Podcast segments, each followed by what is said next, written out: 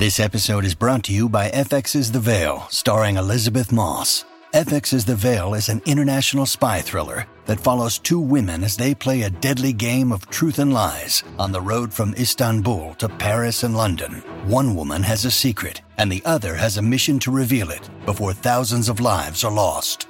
FX's The Veil, now streaming, only on Hulu. Welcome to the New Books Network. Hello, everyone. This is Gargi, and today I have with me Professor Neil Ten Kortenaar, who teaches uh, at the Department of English at the University of Toronto. He has taught in Nigeria, Nicaragua, Zimbabwe, South Africa, and Uganda, among others. Um, and he uh, researches uh, and teaches Caribbean, African, and South Asian literature. Hello, Professor Kortenaar. How are you today? Uh, I'm very well, thank you. How are you, Gargi? Thank you. Uh, let me begin by the title of this book, which is Debt Law Realism. And in some ways, I thought that this represents the three pillars on which the argument of the book stands. And I would like to talk a little bit about all of the three, but we could go one by one. Um, as a literature student, I am often confronted with realism, and this is what I'm going to take up first. Um, and as far as I have uh, read and understood realism, um, it has um, it has been taught that uh, it, this is a particular literary movement which is associated with specific literary and cultural context in parts of Europe when it developed. Um, what is the relevance of studying realism uh, when we are uh, examining literary movements in post-colonial and colonial West Africa? Ah, uh, I like that question. Um, let me say that there is a lot of realist writing from Africa, so it needs to be explained. Uh, so that's where I start from: is how to explain African literature. So uh, I don't start from realism must be foreign, or realism must be outdated, or realism must be uh, too traditional, or realism must be what we need. I don't start with any prescription. I just start with, hey, there is a lot of realism. There was at the beginning of the African novel, uh, and the Nigerian novel in particular, and there continues till today to be lots of realism. Realism might even, just at this moment, be the dominant mode of African literature. So it needs to be explained. Why is it so attractive? What what is the attraction? Uh, it must be similar, I think, to the attraction of realism when it developed in Europe. Doesn't mean it's the same thing, but it is something to keep in mind. When and where is realism attractive, and to whom is it attractive? And it's in trying to explain the realism in in in Chinua Achebe in particular, in the first generation of West African writers, not all of whom were realists by any means, not Tutuola, not Soyinka, but still there was a great deal of realism, and Achebe most notably wrote realism. So I wanted to explain that, and and I thought it cannot be a coincidence that that realism is attractive when you are creating a literature for a new state. Uh, and in researching both the realism, but also those other questions that are in my title of the law and of debt, it seemed to me that that there is a lot of thought given. It doesn't even have to be on a conscious level, at, at some creative unconscious level, some creative imaginative level, a lot of thought given to what a new state needs in terms of literature. And my argument in the book is that realism does, does different things. One thing that I am not considering is the way realism names a world. It names uh, the food people eat, the clothes people wear, how people speak, the way they gesture, the way they behave. Uh, there's all kinds of detail, social, cultural detail in a realist novel that is meant to document, meant to meant to spark a kind of recognition in readers. Hey, I know what that is. I recognize that. And to see a, a world that's very known. Oh, I know exactly what kind of houses those are. A world that's very known, given the dignity of literature. But that's not actually what I'm talking about. I would say that's the nationalist impulse but in, in literature. What I'm talking about is a different aspect of realism, which is the way people are assumed to be explicable. They're explicable in terms of psychology, they're explicable in terms of sociology. And the inner and the outer are intimately related. So, uh, why people think and feel the way they do is a function of the society and the times that they are living in, and in turn reflect on that society and those times.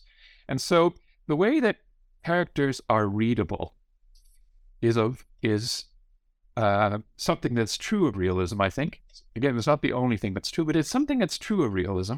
The way that characters are intended to be readable to readers as if they were people in the reader's own uh, milieu, uh, just as readable.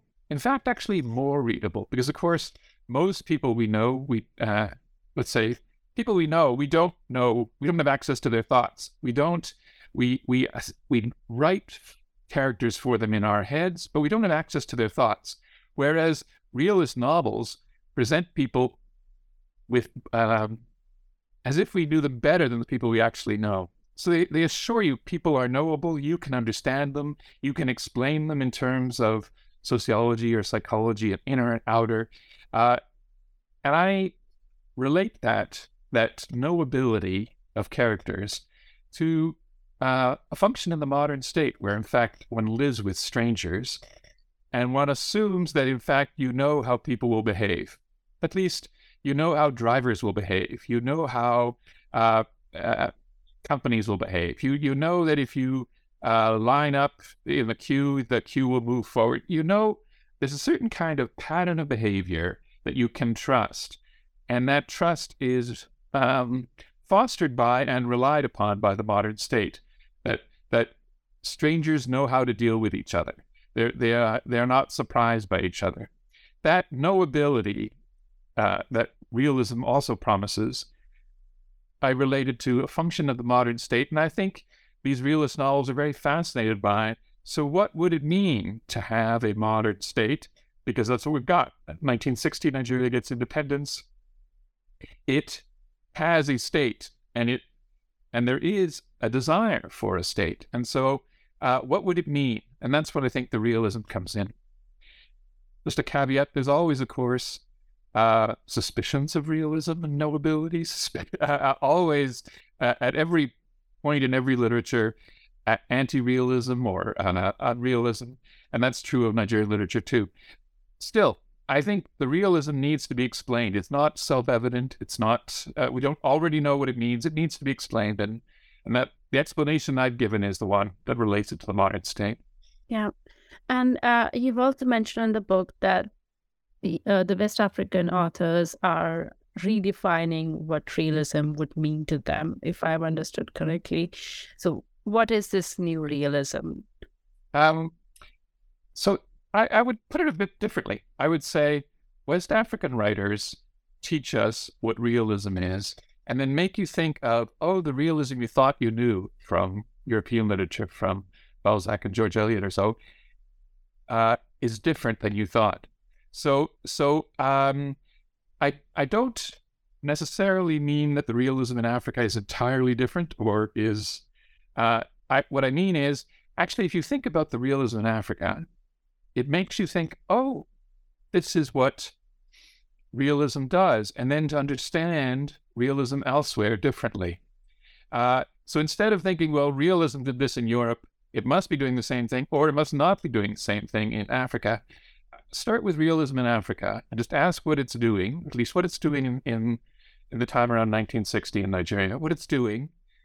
And then that illuminates realism elsewhere where people are maybe doing some of the same things and we haven't quite picked up on it. I think, um, well, I think this point that I'm making that realism is associated with the knowability of strangers and the fact that people can be predicted is not always what's highlighted with realism. It's something that I found in African literature and then and then looking back I think well actually that, that is also true like I think there's ways in which African literature can illuminate Balzac. Uh, um, so again, I'd, I'd, say I'm starting the other way around. I'm saying what what is it? What's African literature doing? And then in what way is that true of realism elsewhere? Okay. And as you've pointed out, there is this serious engagement with um, with European ideas, philosophical and political, um, which is starting from early modernity, and you have examples, and then going past realism. For example, Winter Walter Benjamin comes up in the book, um, and I was I also found it interesting that you had francophone novels around these ideas. There was Premchand, there was Hindi novels in this. Is this is this meant to be a comparative analysis or a comparative understanding of West African Anglophone literature, or was not that was not the intention of the book? Um, yes, I, I so deep down that is the intention. Deep down, I think you can't understand anything without comparing it to something else. So uh, if you one thought about African literature in entirely self-sufficient terms, you well, you would understand something. But it's more it's very useful to compare English to French, uh, colonial to colonial, or Africa to Europe. To always have things to compare it to is very, very useful, very illuminating, I think. It makes it clear, for instance, in what ways African literature is different. And then that makes one think, well, so why why is African literature this way, European literature this way? Uh, what um, it illuminates both, um, and so I think so. Deep down, the the instinct to compare is is very real. You're right to identify it. Um, I, my pro- I don't know if it's a problem. I I do a lot of close reading, so I I would have loved to have um, more on French African literature. I would have loved to have made something African Indian in terms of comparison. Uh, but but my I guess I also believe. So on the one hand, I believe comparison is really important. On the other hand, I really think questioning closely, close reading matters. And as a result, I expand what can be said. I give several chapters to Things Fall Apart, several chapters to Eroga. So uh, I expand what can be said about a particular book. And then the comparison becomes well, you might think about this in relation to the state in in France, or to, in relation to the first texts coming out of uh, the United States, Canada, and India. Uh, so you, you, so, but I, I acknowledge that the, the comparison feels a little bit one off. I, I bring in all kinds of other things, but they are just referred to, and that's uh, my problem of balancing. I the close reading, I actually need to explain this book, and it takes me a long time to do it, with a larger frame. Yeah. Um, and uh, coming back to something that you have already said, and which is actually also in the first, very first page of the book, is how Nigerian or West African literature in English concerns itself with teaching readers how to be citizens or exploring what citizenship is to be meant. And I'm quoting from you. Um, and I'm very interested to know why you used these expressions, for example, teaching or showing what it means, because to me, it immediately underlines this some kind of hierarchy which which is assumed by the uh, writer uh, when you're talking about the readers because the writer is teaching in some way. Is this right? Right. Is this something that you wanted to bring out, or um, that was not? Uh, I I see I see what you mean, and of course, Achebe has an article called "The Novelist as Teacher," which is about teaching Africans that their past was not just darkness. It was so. It's very much a case of the novelist uh, must share his knowledge with those who don't yet have it, um, not, yeah. So I, I see where you what you mean, uh, and I do do that. But, but actually, my in my own mind, I was countering a different argument. So I was uh, not instead of supporting that argument so much, I was trying to counter another one, which is a very strong one, which is that African literature and West African literature in particular is extrovert, meaning it's really addressed to European readers or Western readers. And, and so I I don't think that's the case. Uh, I think that in fact it's addressing African readers in the first instance, and uh, it's about how do we, novelist and reader, all Nigerians, think about um, the state, about the basis of your social trust, about how people deal with each other. How do we, novelists and readers, think about these things?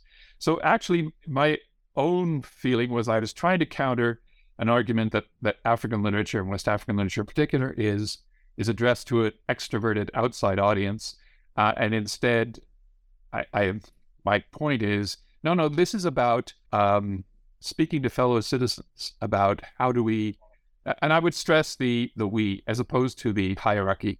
Uh, so how do we think about? Because it's the novelist trying to think about it uh, with readers. Yeah. And and then that comes making making the characters transparent, the thoughts transparent, as like, am I interpreting this correctly? Yes, yeah. So so so there is a certain kind of you can have access to the way characters think. People, you can understand them, readers, uh, um, and you can therefore uh, judge them and figure out how things work. Um, um, that's the realism.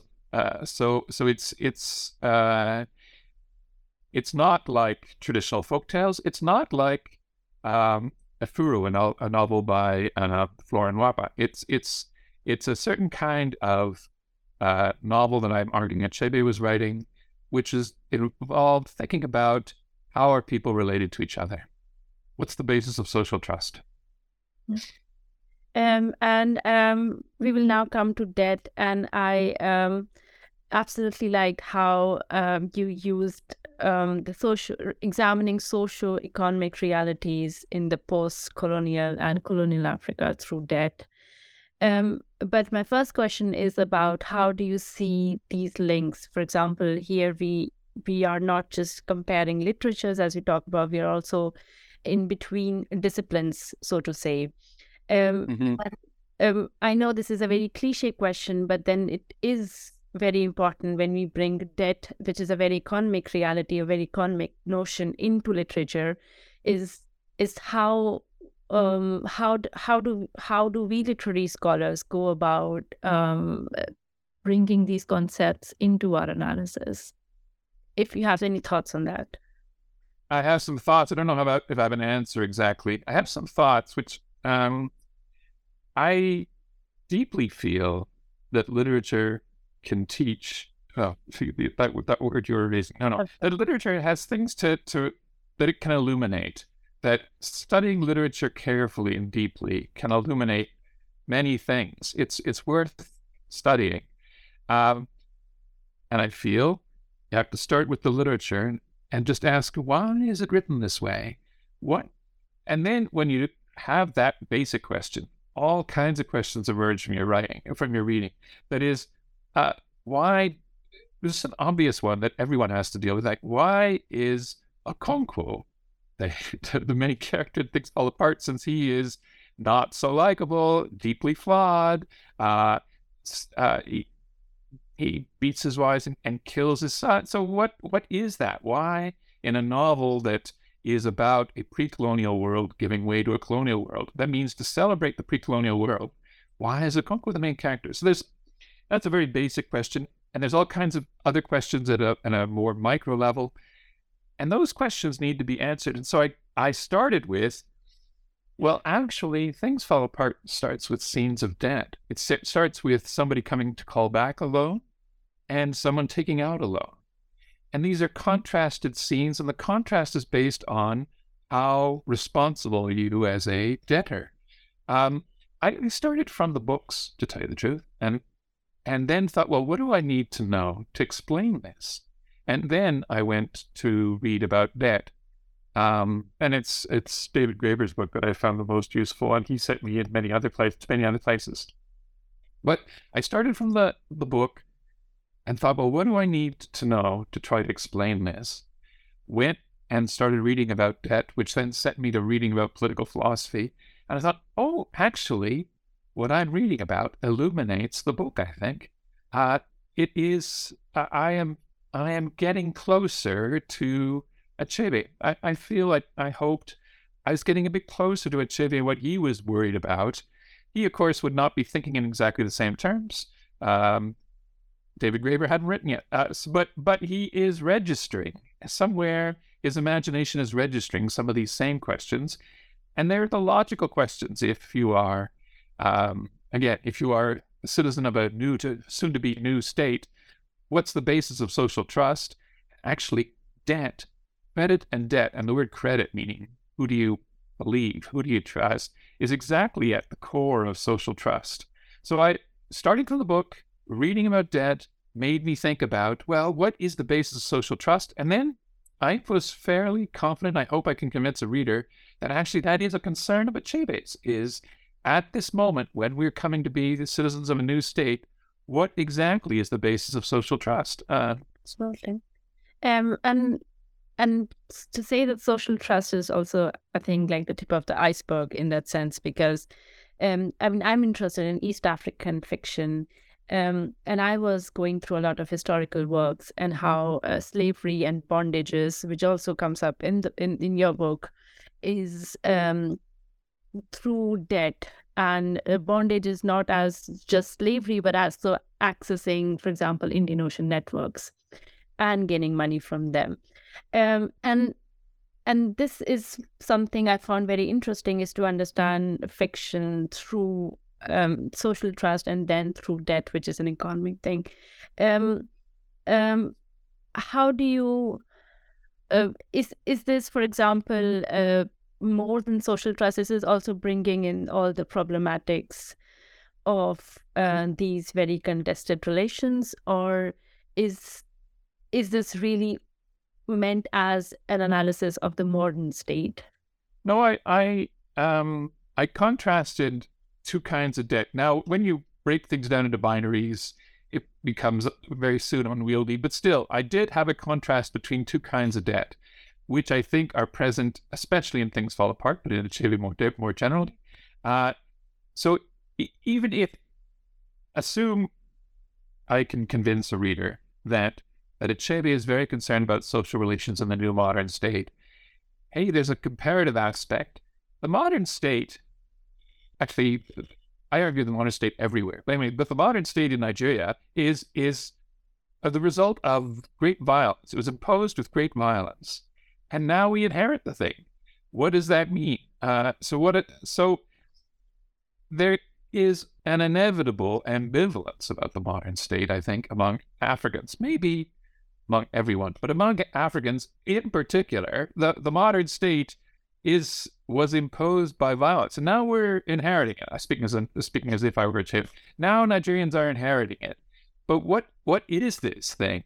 So partly because of his education, because of his formation, because this is a way of claiming dignity a place in the world. He wants the modern state, but there is a deep ambivalence where he remembers, thinks about other modes of social trust. So I, I, I do distinguish between two kinds of debt the first kind of debt in the pre colonial Umuofia, which is the setting of Things Fall Apart, which involves uh, interpersonal relations.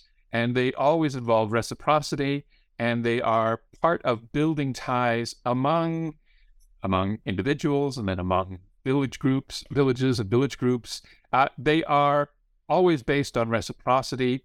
They are always interpersonal. Uh, and modern debt and this is a distinction that I'm getting from Graeber, but but I feel it's very useful for like understanding Achebe. So distinction between that kind of reciprocal pre-colonial debt and modern debt, which involves uh, one's debt not to others around one, uh, but rather to the state. Uh, so an absolute kind of debt. I owe uh, the state my uh, my allegiance, my taxes. My I owe uh, my duty to the state, which is kind of absolute. Um, it involves the state and it involves me as individual. I am measured by how good a I am at fulfilling this debt to this absolute transcendent duty. Uh, so these are two different kinds of debt: one interpersonal, one between the individual and the state, as opposed to between individuals. And I make that contrast. I say actually some of the contradictions one sees in Things Fall Apart. Like, why is Okonkwo the hero? Uh, some of the contradictions one sees have to do with this division between two kinds of debt that the novel itself lays out, but that Achebe, and I would think any Nigerian in 1960 thinking about legal questions, would face a kind of ambivalence of yes, I want the modern state. Actually, do I want the modern state? Uh, so that ambivalence is something I, I'm registering.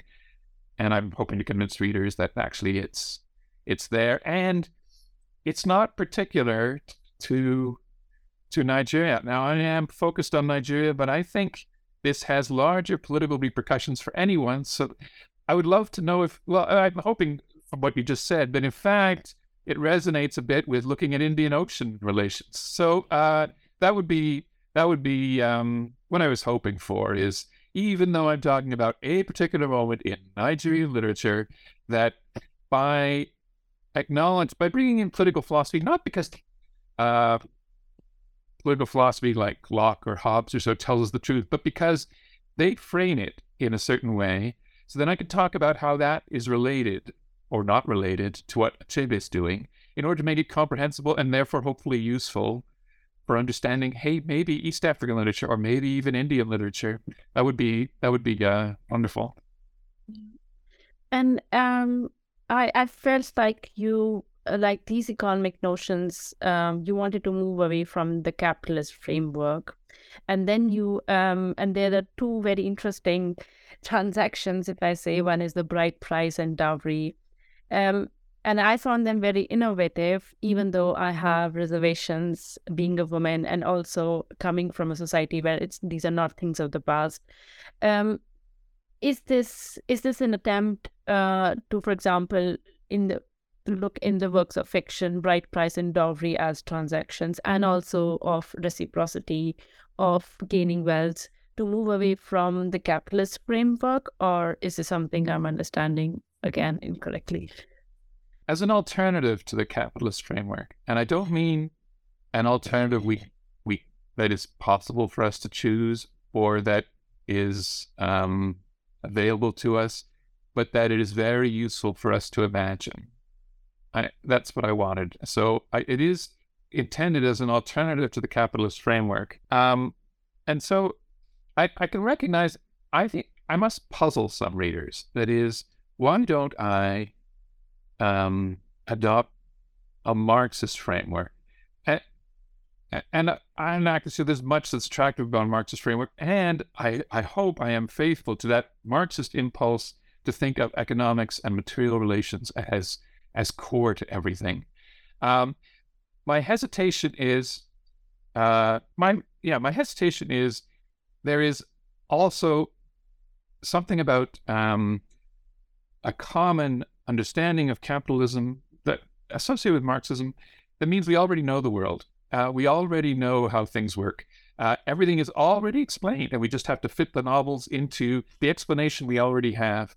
And I and I started differently. I started by what needs to be explained in the books, wanting to explain it for myself, finding this emphasis, this uh, this this interest in a, a non-capitalist reciprocal economy and wondering about that and and therefore going with that. Um, I I think that that is a useful way of understanding Achebe. I I uh, obviously obviously it is also very useful to think of uh, hey this is the Cold War. There's capitalism and there's communism. Hey, uh, communism is a great appeal for liberation movements all through Africa. Uh, all that is also true. I am just trying to explain something that doesn't get explained and I hope that it's useful for readers just to think of, well, there is other ways of thinking outside capitalism. And they don't have to be pre meaning meaning the past, though that is inevitably how it gets cast. They they they have a, a utopian dimension to them of hey, reciprocity is a way people negotiating um, with each other. It, it, that interpersonal relationship is a valuable one that we have lost or no, we are uh, yeah that we have lost, I suppose, in modern states, but and useful to remember to to to, to think about to hold up again. I, I, don't know if I've answered your question though, Mary. Uh, um, and and um, if I if I may, I I do support this idea because um, of all the school knowledge I have of French, Premchand, uh, dowry was then understood as this re- reciprocal, reciprocal sorry, as a reciprocal relationship between people. I mean, so, so and so just to say, it's useful to take that seriously. Then instead of thinking of it as as um, the past, which we have, which is superseded and which strangely survives here, we don't know why. Uh, but to think of it, so what was it doing? Why was it? Why why the emphasis in things fall apart on marriage? Uh, on uh, on why is that there? It's because it's key, I think, uh, to understanding these reciprocal, interpersonal uh, relations between people who know each other uh, and yet don't know each other absolutely. They have to negotiate all the time. Yeah. And and very close to uh, this is the question of patriarchy and the patrilineal society, which is then also the question of succession, which is not of land and property, as you said, but also of the state. For example, what comes after the colonial state? Who has the legitimacy to say they come and replace it? Um, when we are examining West African literature, how do we complicate this seemingly link between patrilineal structures and modern state? which ideally it's not supposed to be. I mean, ideally, post colonial state should not be patrilineal um, citizen, if I may say. Um, there's a couple of things there. So let me.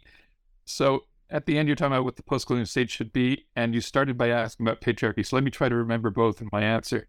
Um, uh, about what the post colonial state should be, I, I do think my book has a kind of disruptive feature of saying states actually have always a built-in violence to them.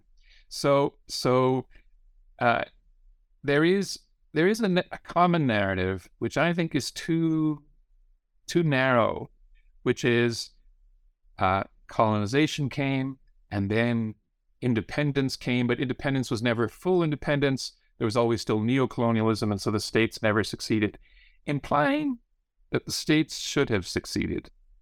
Uh, I think it is useful to remember a deep irony of history, which is that it's only colonies that became independent. And so that there is colonialism built into the state, and there was and each of these states were created by violence, and all states maintain themselves by violence. They police, jails, I, I, not the same violence in in in Canada where I am uh, citizens do not think of themselves as subject to the violence of the state. No, they are. Uh, and in Africa, they cannot forget that they're subject to the violence of state. So it's not the same in feel, it's not the same. But I think it's useful to remember that the state is something one can feel ambivalent about, and especially in African, because the state is directly the result of colonialism. Uh, and so it's not yeah. So, um, when you say what the post-colonial state should be, uh, my book has a kind of uh, perverse quality of saying actually states are a problem.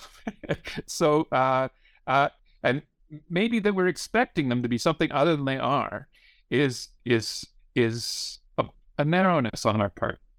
Then you ask about gender.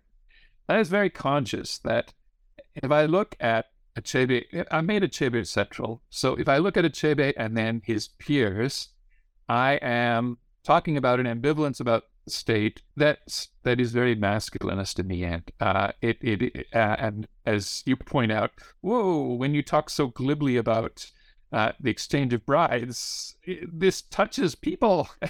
so uh, I was very conscious of that. So I, I wanted to explain the exchange of brides. I wanted that why it's not a negligible or, or a simple just uh, um, oppression, but was something that worked, something that made societies work. And then I wanted to think about, well, but what about those for whom uh, it does not work, or those for whom who, who are involved as the items of exchange? Um, and so I, I, I was, I wanted very much to put in another book, that's the Flora Nwapa book, that would look uh, that actually I think is far more concerned with um, uh, an alternative to the state than that Achebe is.